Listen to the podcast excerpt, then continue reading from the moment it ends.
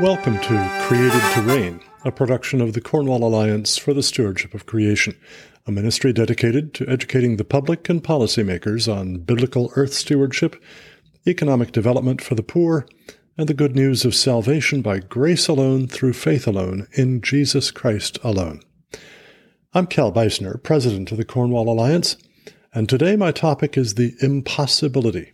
Yes, you heard me right.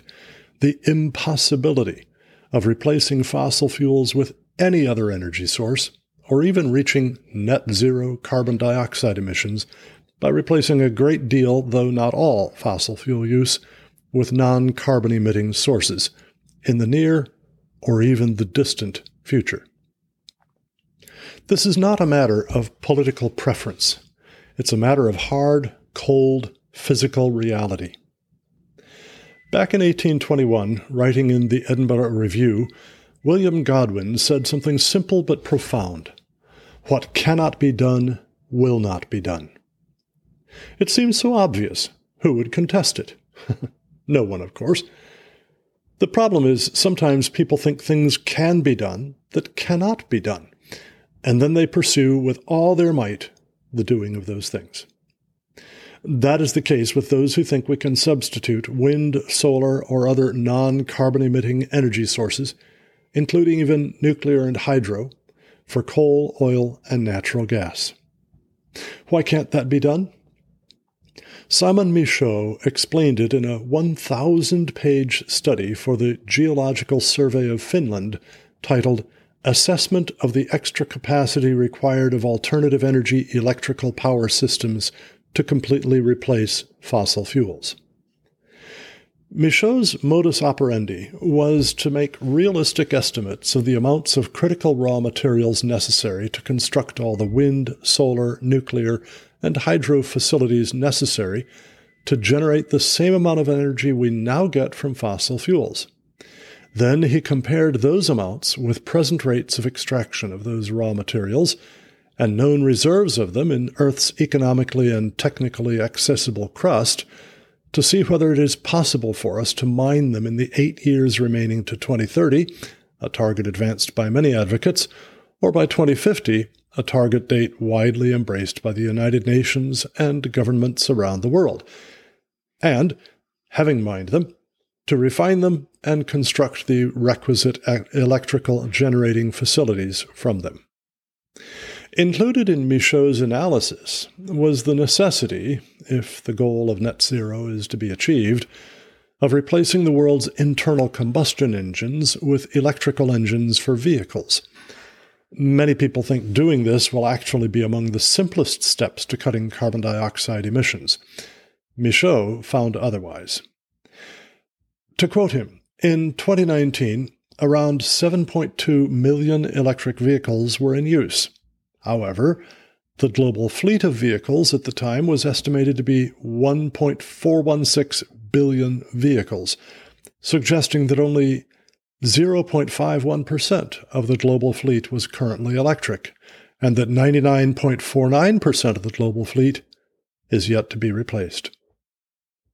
Think that over for a minute. Despite determined government policies and subsidies favoring electric vehicles, it has taken more than 30 years to bring EVs to half of 1% of the global vehicle fleet.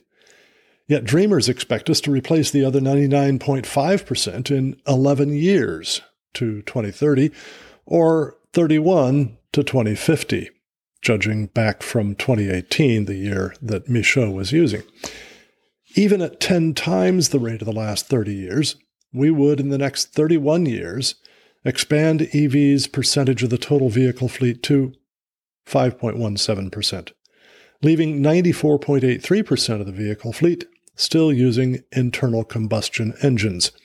Unless, of course, they're outlawed, in which case 94.83% of the vehicle fleet will simply no longer exist. Now, here are a few other basic facts, all taken from the abstract of Michaux's study. One, the global energy system uh, data from 2018 estimates that 84.7% was dependent on fossil fuels, whereas renewables, solar, wind, the geothermal, and biofuels, accounted for only 4.05% of global energy generation, and nuclear power accounted for 10.1%.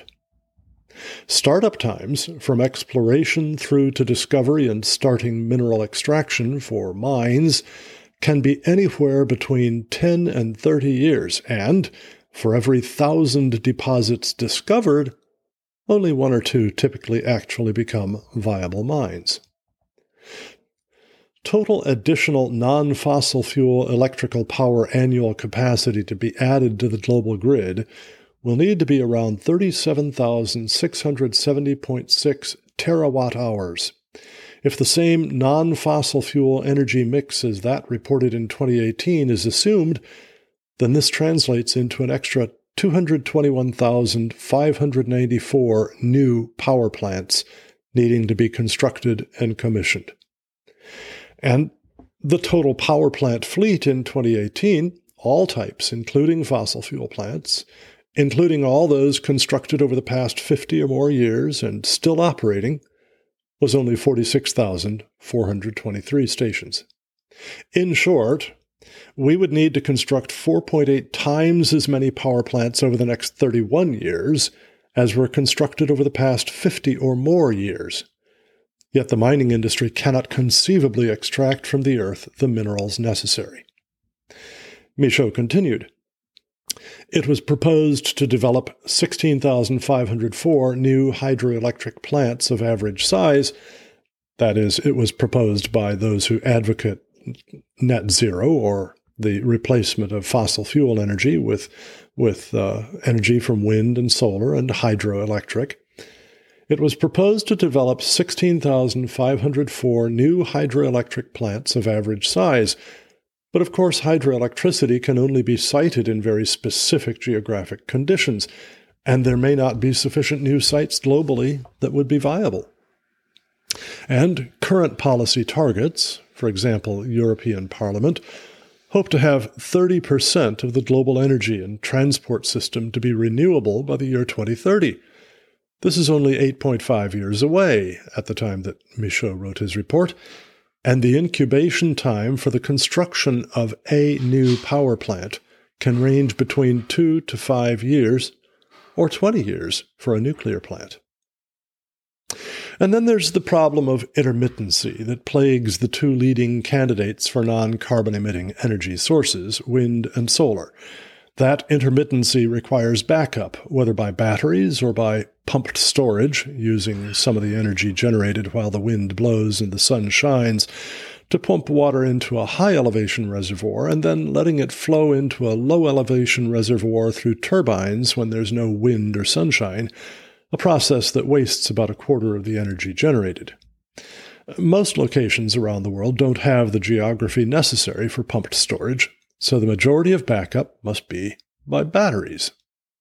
Well, what are the prospects of our making enough such batteries? Michaux summarizes. The mass of lithium ion batteries required to pa- power 1.3 billion electric vehicles proposed would be 282.6 million tons. Preliminary calculations show that global reserves, let alone global production, may not be enough to resource the quantity of batteries required. To make just one battery for each vehicle in the global transport fleet, excluding Class 8 HV, HCV trucks, it would require 48.2% of 2018 global nickel reserves and 43.8% of global lithium reserves.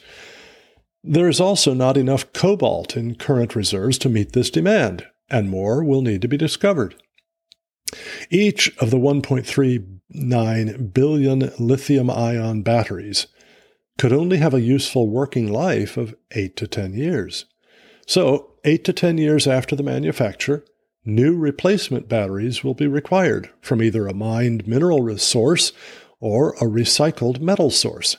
This is unlikely to be practical, which suggests the whole EV battery solution may need to be rethought and a new solution developed that is not so mineral intensive. And that's just the batteries needed for the supposed global EV fleet. It doesn't address yet backup for all the things we already get from electricity for residential, commercial, and industrial use. For that, a conservative estimate was that a four week power capacity buffer for solar and wind, only to manage the winter season in the Northern Hemisphere, would be 573.4 terawatt hours. That is simply far beyond our capacity to produce.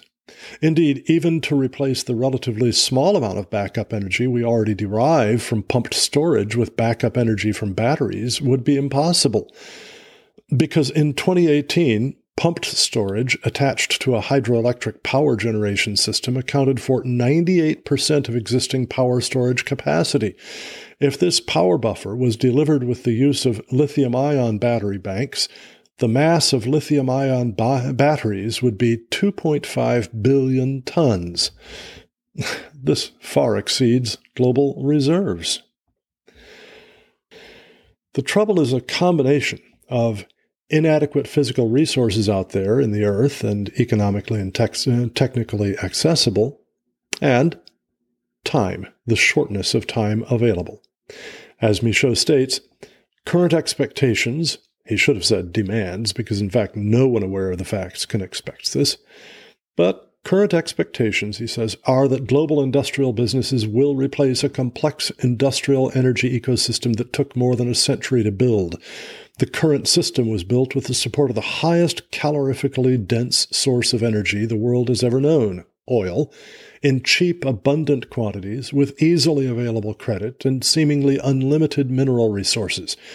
The replacement needs to be done at a time when there is comparatively very expensive energy, a fragile finance system saturated in debt, not enough minerals, and an unprecedented world population. Most challenging of all, this has to be done within a few decades.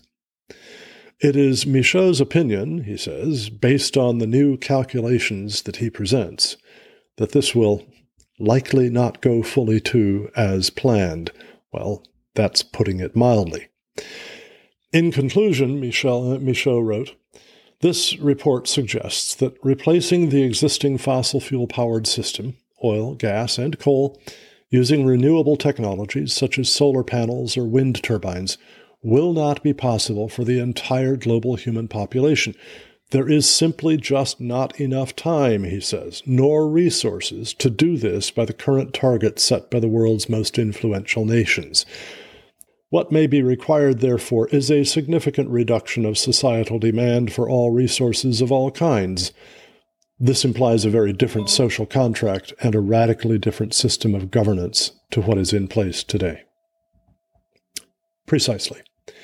It requires a much smaller human population living at a much lower economic level, something akin to the level of about 200 years ago when life expectancy was less than half what it is today. The demand to replace the fossil fueled energy system of the world with one powered by wind and solar, not just in the relatively near future of 2050, but over the next century or two, is not only anti human, but also simply impossible. Godwin was right. What cannot be done will not be done. And because it will cause enormous suffering for billions of people, it ought not to be tried. Thanks for listening. If you enjoy these podcasts, please tell your friends about them and leave us a five star rating on Spotify or Apple Podcasts. That helps us reach more people with our message about biblical earth stewardship, economic development for the poor, and the gospel of Christ. The Cornwall Alliance is a 501c3 nonprofit organization. To support us with your tax-deductible gift, just go to cornwallalliance.org/donate. Thank you, and until next time, God bless.